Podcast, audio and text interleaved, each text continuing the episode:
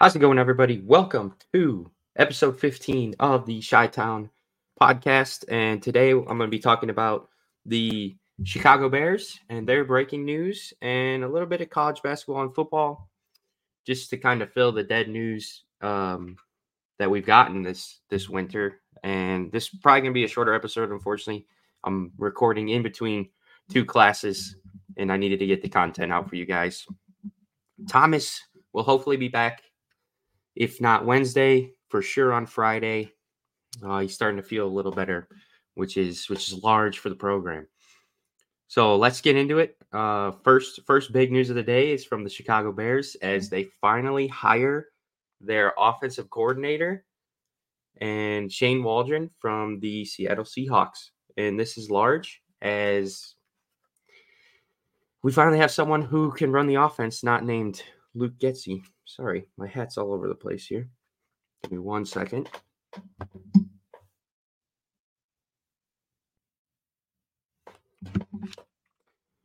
Good enough. All right. So Shane Waldron, new offensive coordinator for the Chicago Bears. And really, really, I think Thomas and I, he had we had him as our either 1A or 1B option, the other being Kubiak from the 49ers. And really, overall, I think this is going to help the Bears going forward. Um, for everyone arguing on Twitter, I'll have my thoughts on this in a minute, but it, it doesn't 100% signal whether the Bears are going to keep Fields and trade the first overall pick or if they're going to trade Fields and take Caleb Williams first overall, which leads me to my next segment. What does this mean going forward? And we know that in his time in Seattle, he had he ran a lot of 12 personnel, which is one running back and two tight ends. So I could see the Bears trying to target another tight end either in free agency or if they get lucky, um, target Brock Bowers in the draft with their ninth overall pick. Um, we'll see with that just because Waldron could switch his scheme based on what the Bears already have top 10 tight end already, top 10 wide receiver. So he might switch to fit their needs instead of going out and you get essentially having to fill more holes just by his scheme alone. And with that, I mean, obviously you're, you're having to allocate resources. If you take Brock Bowers to run a 12 personnel, you're missing out on the opportunity to draft a, a playmaking wide receiver like a Romo Odunze or or a franchise tackle like a Olu Fashanu. So it'll be interesting to see the route the Bears go with that. I'd be all I'd be all over it if they wanted to run run with the 12 personnel, take a quarterback at one, and then at nine, try and get Brock Bowers or try and even trade up for Brock Bowers. I'd 100% be all over that. And I think that'd be a smart move to go. I could also see them trading back from nine and trying to recoup a second round uh, pick and then targeting an edge rusher like a Latu or a Jared Verse later in the draft. But we'll see how that works out and some possible roster implications here. You everyone knows the Seahawks wide receiver core was elite. I mean, you have DK Metcalf, Tyler Lockett, Jaxon Smith-Njigba. The Bears don't have those three guys, right? You have DJ Moore, elite wide receiver, Darnell Mooney, a free agent, kind of played his way out of Chicago, got schemed out of Chicago. It's unfortunate because Darnell Mooney's just a really like he's a football player. Like I remember everyone was freaking out. He had his 1000 yard season a couple years ago and he's like wide receiver one, wide receiver one. It didn't work out that way. It's unfortunate, but at the same time, you have to realize that that could have been a fluke year, right? With with Nagy throwing the ball a lot, trying to save his job. But I wouldn't mind bringing him back uh, on the right deal because uh, Waldron's offense is a is a three wide receiver type offense. He he you need a, a good wide receiver one. Look at the Seahawks and DK Metcalf.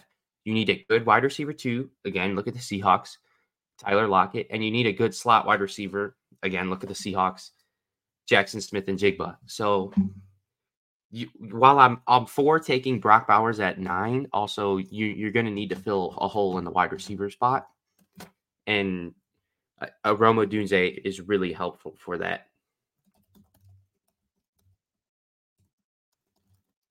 And I'm looking up, like Brock Bowers is a unicorn, right? But there are a lot of tight ends that are available. Like uh, Dalton Schultz is a free agent. Hunter Henry is a free agent. Noah Fant is a free agent. Gerald Everett's a free agent. There are other tight ends for you to be able to run 12 personnel because let's be real, you're not running 12 personnel with with Cole Kmet and then Marcedes Lewis, right? It's just not going to work. I will say though, I think it will be interesting to see who the primary tight mm-hmm. end is because you don't want to have an Atlanta situation where you draft this freak offensive tight end and then you just have him block all the time. But at the same time, you just paid your guy Cole Kmet, homegrown. He's been he's been here for a couple years now. Had I think the best year of his career offensively. Let's take a look. Best year of his career offensively, I think. Um, one sec. Yeah, most yards, uh, one less touchdown, and then uh, just overall more most receptions. So, it, best year of his career offensively here, and I like you don't want to have him just be a blocker, right? Because he could be a huge part of your offense. You don't want to have him be the extra offensive lineman on the field every time because he provides a lot of offensive value and he's only 24 years old. Now, of course, when you look at what Brock Bowers did at Georgia, then you're like, well, it's okay if Kmet just stays there. Average 12.8 yards per uh, reception, 56 receptions for 714 yards and six touchdowns. 2022, 63 receptions, 942 yards, seven touchdowns. Uh, this is just a stud. Brock Bowers is is going to be the, his comp is Travis Kelce, 6'4, 240 pounds. That I mean, that's that's that's what it is. His comp is is Travis Kelce. Um, it's just it would be tough to try and force the ball to Kmet just because you extended him. If you if you did end up drafting Brock Bowers because that's that's a freak of nature. Eh, and like I said, it's it's like Kyle Pitts. Kyle Pitts was a unicorn, and now the the the Falcons just use him completely wrong. Which I mean, Arthur Smith was terrible last year because he he has a generational tight end and a generational running back just used completely wrong. The Bears don't have a generational running back. They have the option to get a generational tight end. Possibly. He's he's all of this is based on if he's there at nine or if Poles trades up to like six.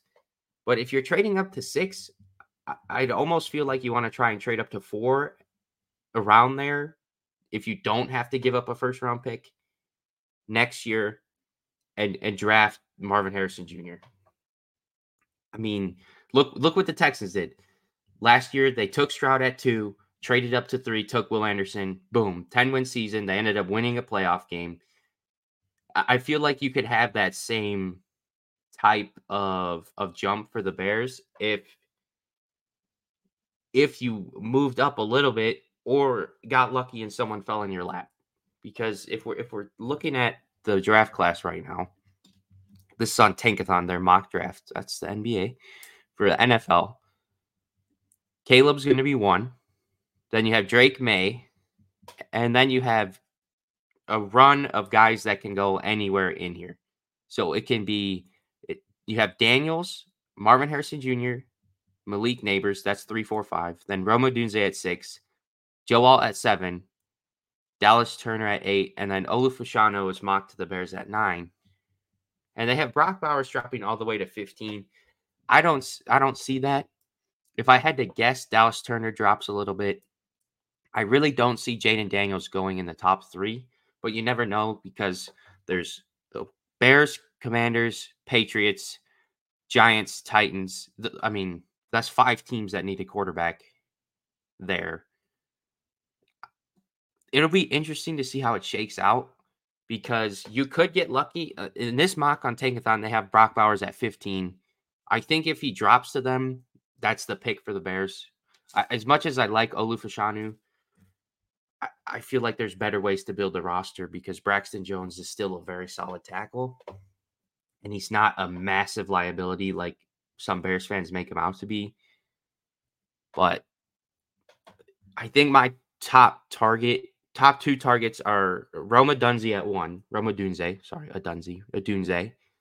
Uh, and then not not first overall. I'm saying Roma Odunze, uh, Rome Odunze is my first option at pick nine, and then Brock Bowers is probably my second option at pick nine. Obviously, I'm Team Caleb Williams. Ride the hype train. He's my pick. That's all I have to say about that. Moving on. How good was Seattle's offense? Like, eh, how can we compare to the the current Bears off, or I guess the past Bears offense? And looking at the eye candy stats, not that good. But it, again, eye candy stats. 17th in the league in points per game with 21.4. Their rush yards were 92.9 at 28th in the league, and their passing yards were 245.1 at 16th in the league. I compare that to the Bears. The Bears points per game 21.2, 18th. Rush yards, this is where the Bears excelled 141.1 rush yards, second in the league. And then pass yards, 201.2 yards at 27th. So you're going to sacrifice your rushing yards for your passing yards. And I feel like that's that's going to be your recipe for success here, which is also why I'm not I don't really want to take a defensive player in, with that second first round pick. Those are the eye candy stats. They don't look great. Whatever. Let's let's dig a little bit deeper here. Seahawks 2023 offense on first and second down. You have to remember the Seahawks offensive line was putrid. You thought if you thought the Bears offensive line was terrible, then th- this is like a peewee team. And he was able to really mask uh, the problems here for the Seahawks as they had a 0.071 EPA per play on this is on first and second down, which ranked fourth in the league. They had a 46% success rate, which ranked fifth in the league. They had a 0.191 EPA per drop, drop back, which ranked second in the league. And then a 51.6 drop back success rate, which ranked fifth in the league. Which on first and second down, that was a big issue for the Bears, right? The they were constantly getting behind the sticks because of taking sacks or a run going nowhere, and then you're at second and ten. So it's something to, to keep an eye out. Now, now you got to take the good with the bad, right? Because in 2023, their their offense on third down negative 0.105 EPA per play, 21st, 39.7% success rate, 27th, negative 1.31 EPA per dropback, 23rd in the league, and then a 37.4% dropback success rate, which was 26 in the league. I mean, obviously, third down, third and long, you're going to be willing to take a sack to try and extend the play. But you also have to realize much smaller sample size compared to the other two um, downs. So I, we'll see. I, I've seen some tweets that are interesting. Seahawks fans are happy he's gone. I think this was a home run hire for the Bears, and they needed to do this. I guess we'll see how it plays out. Depends who the quarterback is. But I do want to say this. I didn't mention this in what in the what does this mean going forward? With Pete Carroll gone, it was obvious that a lot of the the secondary coaches on that roster on that team on the Seahawks were going to leave. Shane Waldron is, if not the top, a top three offensive coordinator on the on the market available for teams. I find it very difficult to believe that he's going to bet on a fourth year quarterback who has struggled to throw the ball his first two and a half, three, three years in the league when he's trying to take that next step and get a head coach job. Uh, if there, I remember we said this about Getsy. Everyone was scared he was going to leave for a head coach, a head coaching job because we hired Matt Eberflus if there was someone who I would be, I mean, I wouldn't be scared because that means offense is doing well. Shane Waldron would be someone I could see definitely leaving for a head coach. Think of, think, look at the Lions, right? They had, they bring in Ben Johnson. Ben Johnson lights it up for them for two years. They're in the NFC Championship game. Now he's leaving this year. I, I, I now I'm not saying the Bears are going to be in the NFC Championship game. I'm saying that type of trajectory is where I see the the Bears in the next three years, especially well, not especially. This is this is granted they take Caleb Williams at one. I, I could see that type of of timeline for the Bears, and then everyone's so scared of the OC leaving. But if the OC leaves, that means the offense was humming, and at that point, your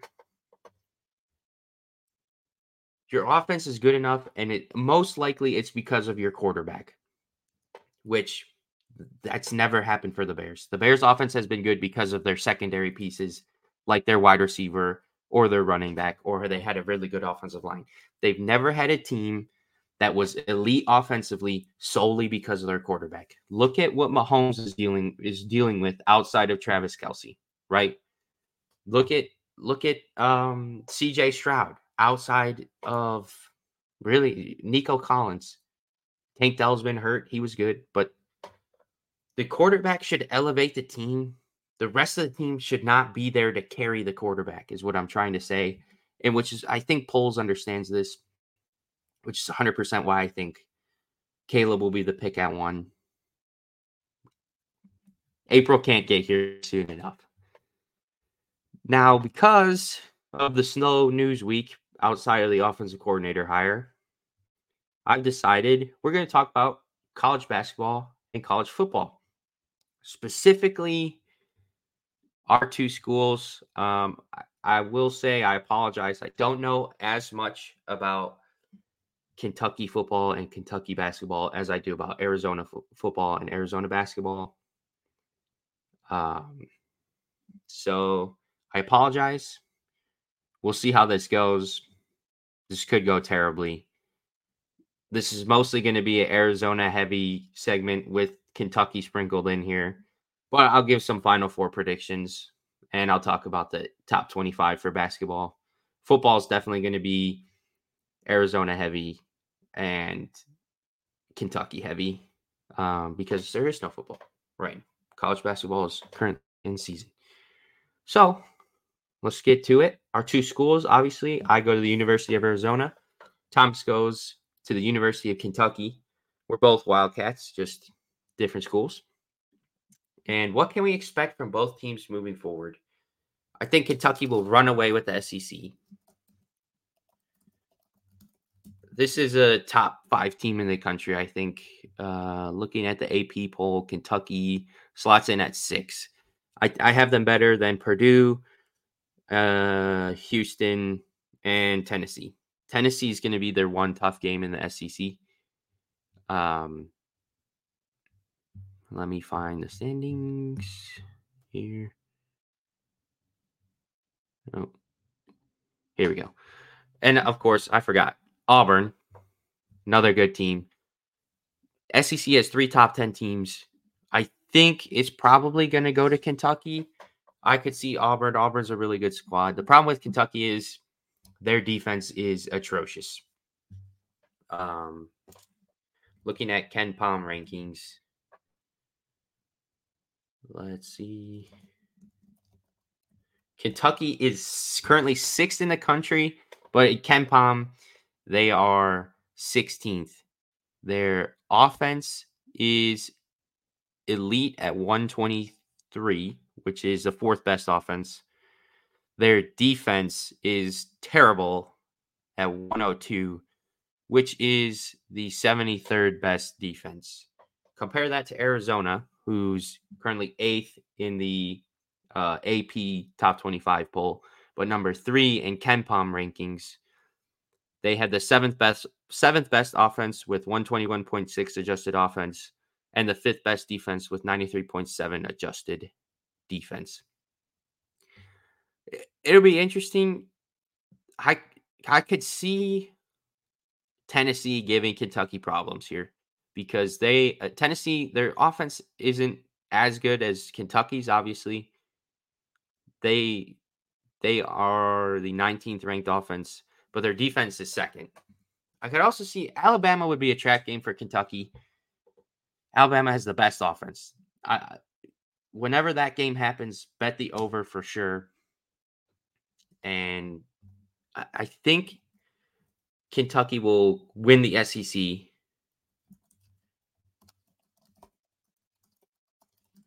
But they do have some bumps along the road versus Arizona, the Pac 12 this year in basketball is absolutely horrendous.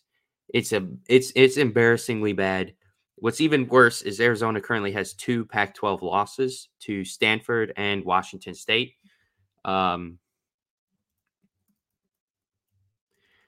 Washington State is the 57th ranked team in KenPom. Stanford is the 90th ranked team in KenPom.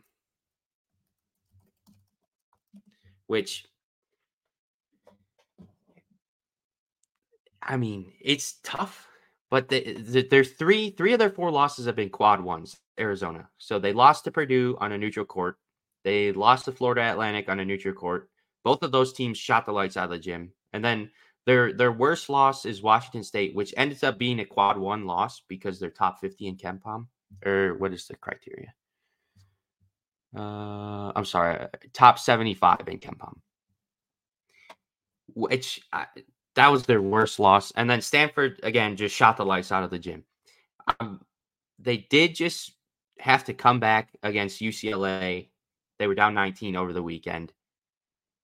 I'm not worried about them. They have five quad one wins. They beat Duke. They beat Michigan State. They beat Wisconsin. They beat Alabama. Beat Utah, who's kind of been on a downward trajectory. Two big games for Arizona here uh, on the road at Oregon State and then at Oregon we'll see how those shake out. Um, they have only three quad one games left. That's how bad the the Pac-12 is. That could change by the end of the year.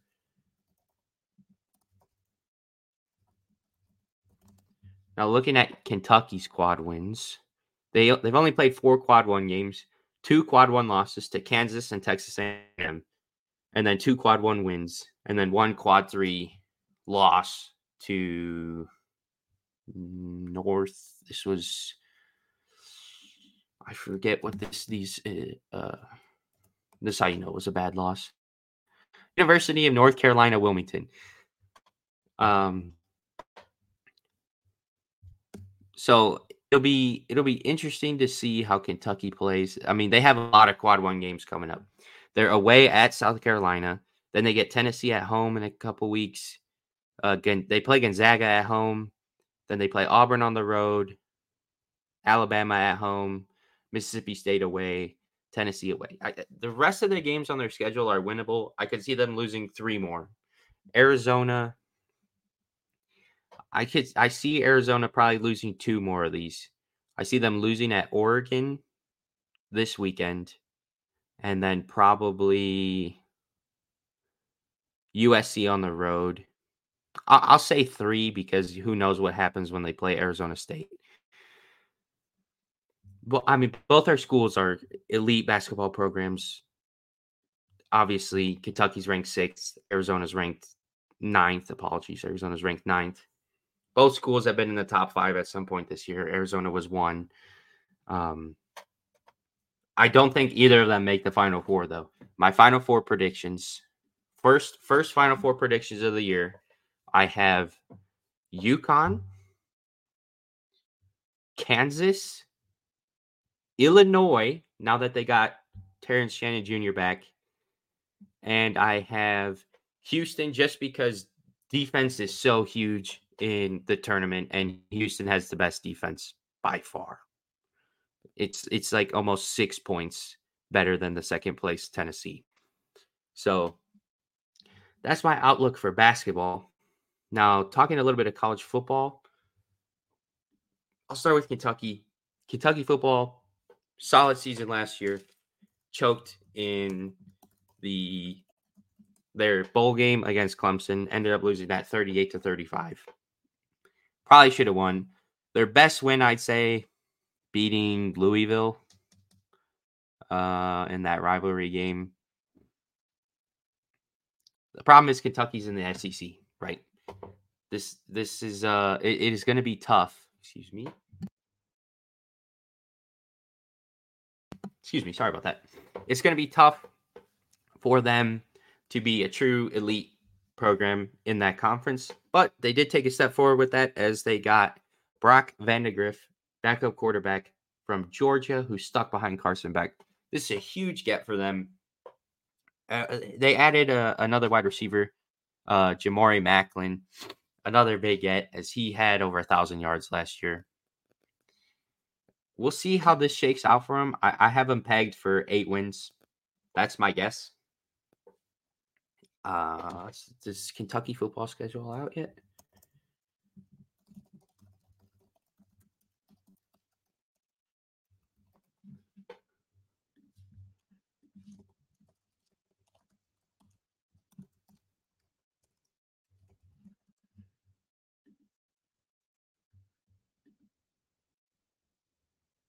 Okay, so Kentucky's football schedule. Mm, Southern Mississippi win. South Carolina, I'd say that's a win. Georgia is a loss. Ohio's a win. Ole Miss is a loss. Vanderbilt toss up. I'll give them a win. Florida's a win.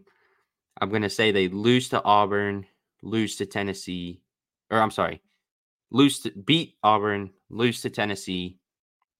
They beat Murray State, lose to Texas. They beat Louisville. So that's eight wins. That's where I have them. Um,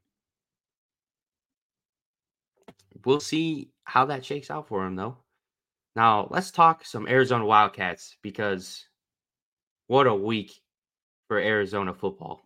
First, last Sunday, well, I guess two Sundays ago now, Arizona loses their head coach, Jedd Fisch, after he tells his players, don't go to Ohio State for millions of dollars. We're building a program here.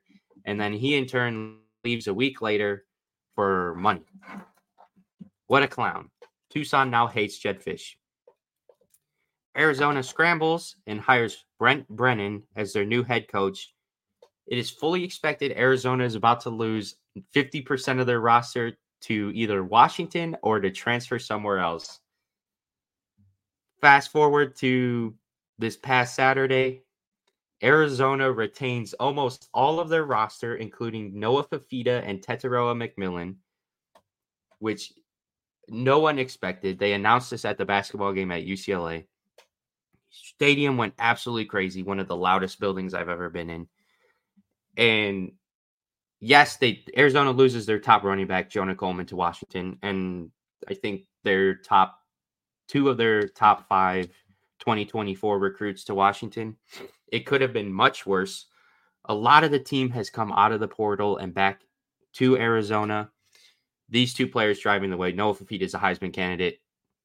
Tetairoa McMillan's a top two uh, wide receiver in the country. Now that Marvin Harrison Jr. and all these guys are out. Arizona's schedule is really interesting because it's not out yet. Like we know who they're going to play, but we don't know when they're going to play them because they went to the Big 12, right? Pac 12's gone. So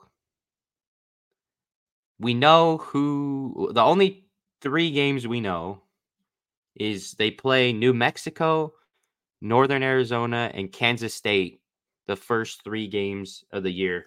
Funnily enough, Kansas State is not going to be a conference game, I don't think, because the, Arizona and Kansas State scheduled that already. Um, so I think that's going to be a non-con game, even though both schools are in the Big 12. So just looking at their schedule, they play New Mexico I think that's going to be a win. Northern Arizona, that's going to be a win. On the road against Kansas State, I'll I'll say that's a loss. I my I'm trying not to be biased here. I'll say that's a loss. Arizona State at home win. Colorado at home win. Texas Tech at home win. Houston at home win. West Virginia at home win. So we're at seven. At BYU, I'll say win. At TCU, I'll say they lose that one. And then at UCF, I'll say win. And then at Utah, I'm to say loss now, but talk to me when football season starts to see how well Cam Rising is coming off an injury. So that puts them at another nine win season. That's my prediction. Um, it's so big that they got those guys back. Arizona football was looking staring a two win season dead in the face, and then they turned it around because they're returning a lot of their starters. We'll see. There's still a couple guys in the portal that are on the fence. They're not sure they're coming back, following Jedd Fisch to Washington or going elsewhere. But Noah Fifita and Tetairoa McMillan will have a statue in Tucson. They turned down Ohio State, they turned down Alabama, and they turned down Washington and stayed in the old Pueblo legends. That's all for today. Um, let me know for right now and let and let Thomas know. Or on our social medias they'll be in the description below. Um, if you like the college sports part i know during the tournament we'll probably do a little bit of college sports college basketball um, with two nationally known programs. So let us know if this was a, a good segment. Apologies again for the short episode. It's just me and then i also have class um, yeah, and there's no news. Hopefully, hopefully by Wednesday, Tom will be ready. We'll probably talk Bulls, and then hopefully by Friday, by the time we talk Cubs, Cody Bellinger's a Cub. So yeah, have a good one. Thanks for listening.